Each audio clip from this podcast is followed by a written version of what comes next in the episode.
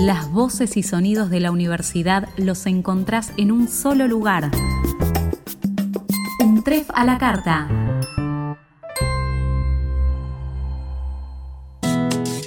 Ideas, conocimientos y personas son los pilares fundamentales de una institución académica. Los invitamos a conocer las pequeñas historias que hacen grande a la universidad. Bienvenidos a Comunidad, la parte del todo. Bienvenidos a Comunidad, el podcast de la UNTREF que en cada episodio les presenta distintas historias que son parte de nuestra universidad. En esta oportunidad, con mi compañera Lu, vamos a hablar del voluntariado universitario de seguimiento de contactos estrechos a personas sospechosas o confirmadas de COVID. Sí, Nico, en este encuentro vamos a descubrir cómo acompaña la UNTREF a los vecinos de la zona. Para conocer los detalles de este programa, vamos a hablar con una profesional de la salud. Mi nombre es Aida Arrueta, soy licenciada en enfermería, profesora universitaria en enfermería, soy docente de la carrera de la licenciatura en enfermería de UNTREF. Actualmente coordinando el proyecto de telemedicina que está funcionando en la Universidad Nacional de 3 de Febrero, Caseros 1. Aida, contanos, ¿de qué se trata el voluntariado? Este proyecto nació en la provincia de Buenos Aires, fue una inquietud. En este momento eh, están involucradas 15 universidades nacionales de la provincia de Buenos Aires. Bueno, se siguen sumando, pero hasta el momento hay 15 este proyecto se llama de telemedicina. El objetivo es realizar un seguimiento a los contactos estrechos de aquellas personas que son sospechosos o confirmados de COVID. La idea de este proyecto o de esta tarea de voluntariado es cortar con la cadena de contagio, poder concientizar a la comunidad, poder acompañar, brindar las medidas y recomendar por sobre todas las cosas el cumplimiento de las medidas que nos brinda el Ministerio de Salud de la provincia. Así es, Aida. En este momento de exceso de información, nos gustaría que nos aclares qué es un contacto estrecho. El criterio para que sea un contacto estrecho debe cumplir tres parámetros. El primero es que esa persona haya tenido contacto por más de 15 minutos a menos de, de dos metros y sin protección, es decir, sin barbijo. Esos tres criterios nos hacen pensar o decir o definir al contacto estrecho.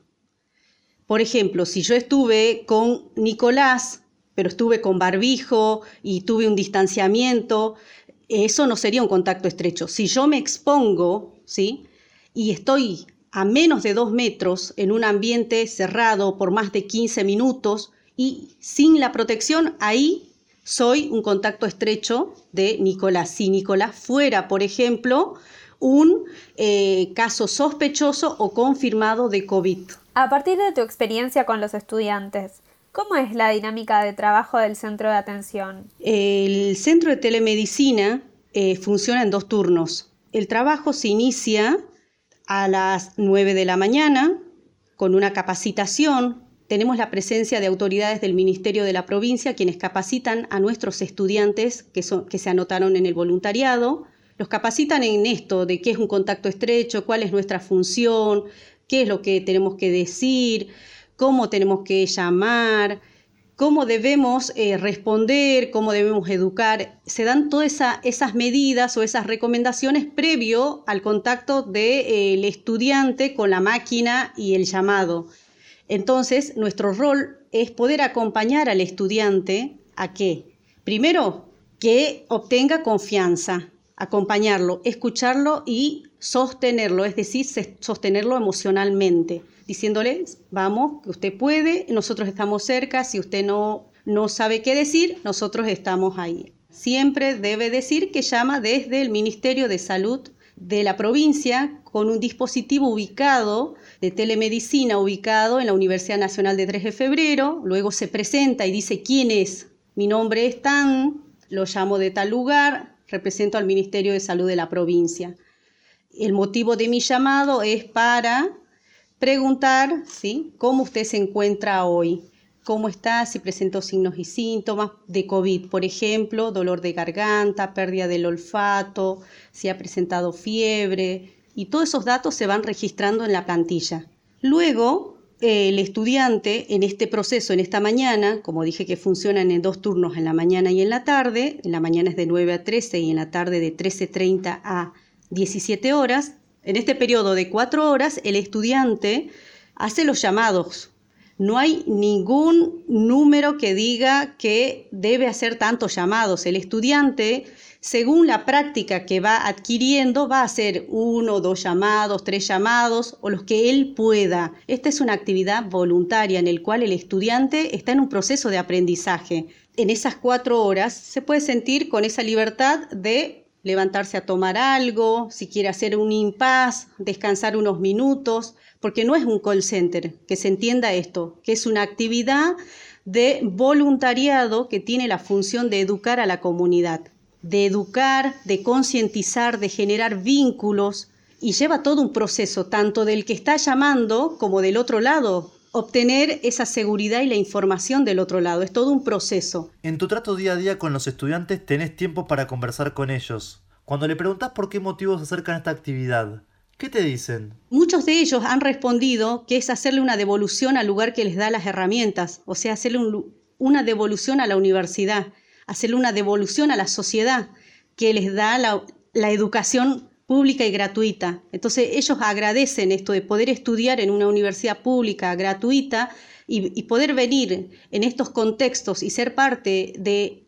esto que es la pandemia y poder ser parte para, para ayudar y medio para llegar a otros, enseñar a otros, es, es, un acto de cooperación, de solidaridad, de altruismo, y el estudiante se siente parte de. Pero además como no solamente tenemos estudiantes de nuestra carrera, ¿sí? que es la enfermería, tenemos estudiantes de todas las carreras, tenemos gente de arte del circo, tenemos de administración de empresas, de eh, licenciatura en, en historia, el profesorado en historia, de la licenciatura en protección civil y emergencias, ¿sí? tenemos licenciatura en nutrición, licenciatura en estadística.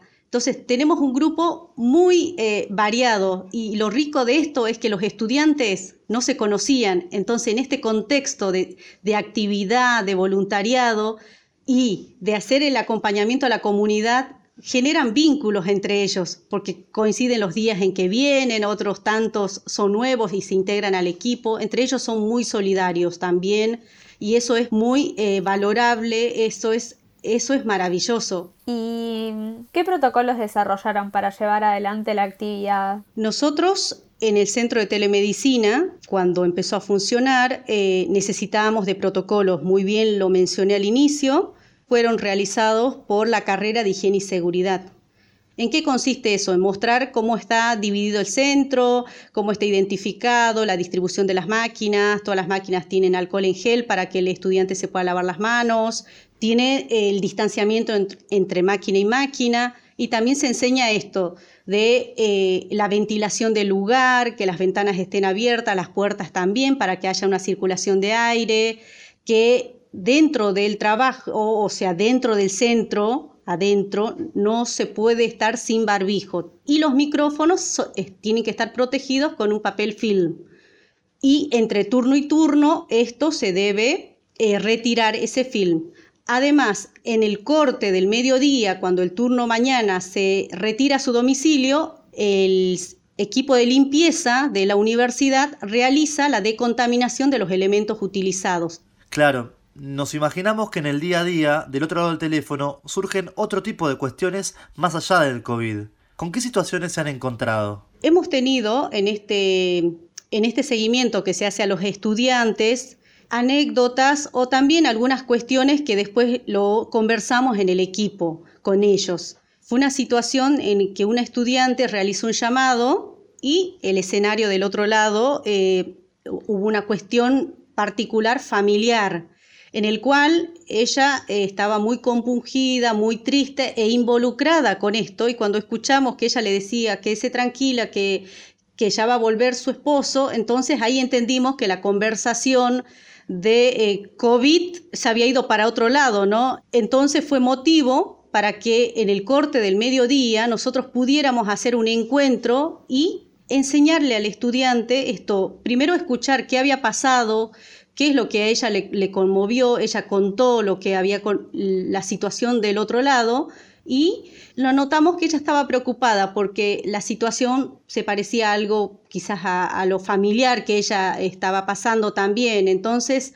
ahí fue el momento para enseñar al estudiante medidas de eh, cómo marcar la distancia. Esto, no ser frío, pero tampoco que la historia que escuchó eh, el estudiante se lleve a la casa porque queremos que el estudiante vuelva, que vuelva este, tranquilo, sereno, que tenga esa actitud para poder realizar una conversación, pero si se va con este problema a la casa y vuelve o se involucra y lleva ese problema que escuchó eh, y no realiza el corte, afecta emocionalmente a nuestros estudiantes. Y no queremos que eso ocurra, queremos que el estudiante disfrute de esta experiencia, aprenda, comparta, aprenda con el otro, si encontramos una situación que requiere asistencia psicológica, nosotros hacemos derivación, anotamos en el sistema y lo derivamos, pero nosotros no damos la solución al problema, ¿sí? Escuchándote hablar, queda claro que sos una persona que le pone pasión a todo lo que hace. ¿Cómo llegaste a estudiar enfermería?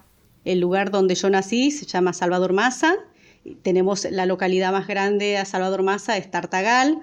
El año 2006 me vine a Buenos Aires eh, teniendo 18 años, en búsqueda de eh, formación, ¿no? de eh, cambiar de cambiar mi historia, ¿no? buscar formación.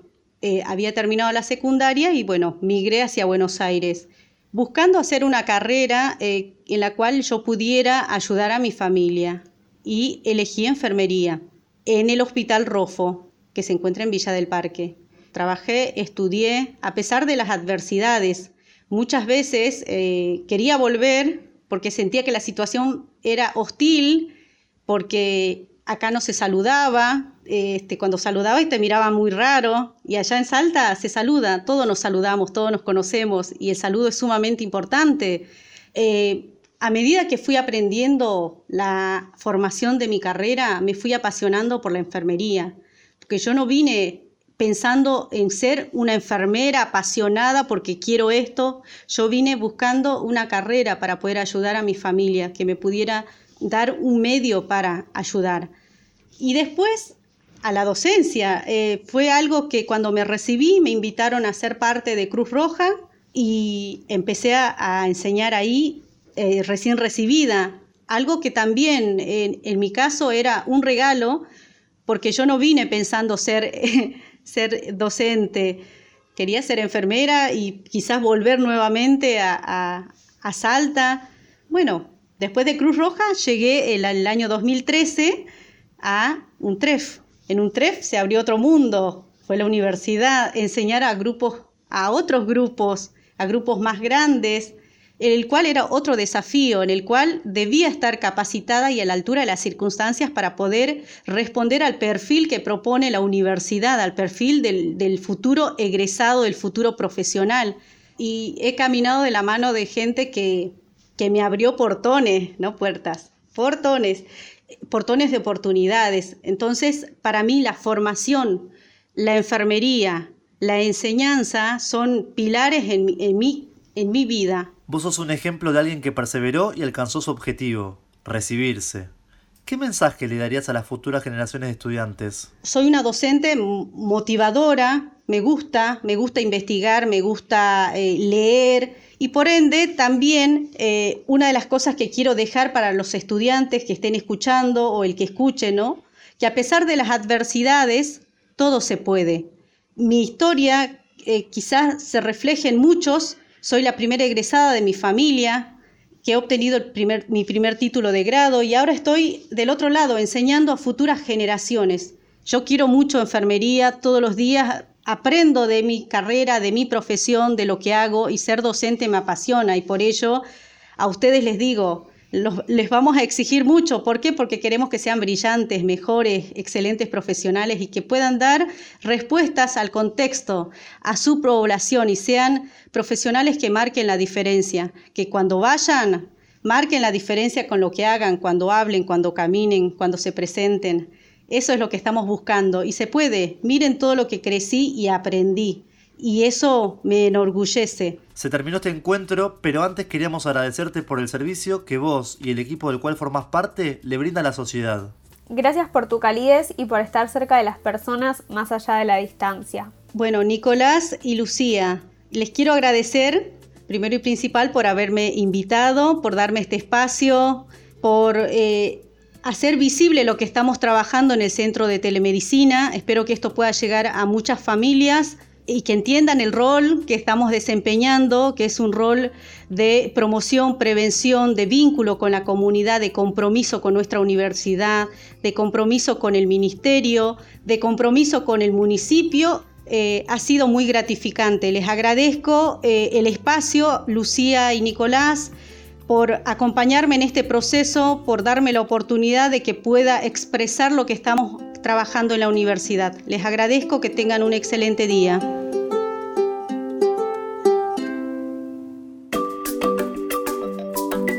Te invitamos a formar parte de la comunidad que crece todos los días. En los próximos episodios, seguí conociendo las voces y testimonios que forman parte de nuestra universidad.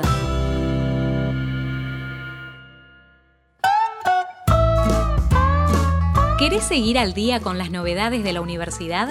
Suscríbete. Un trefa la carta en Spotify. Para dejarnos tus comentarios o sugerencias, nos pueden escribir a podcast.untref.edu.ar.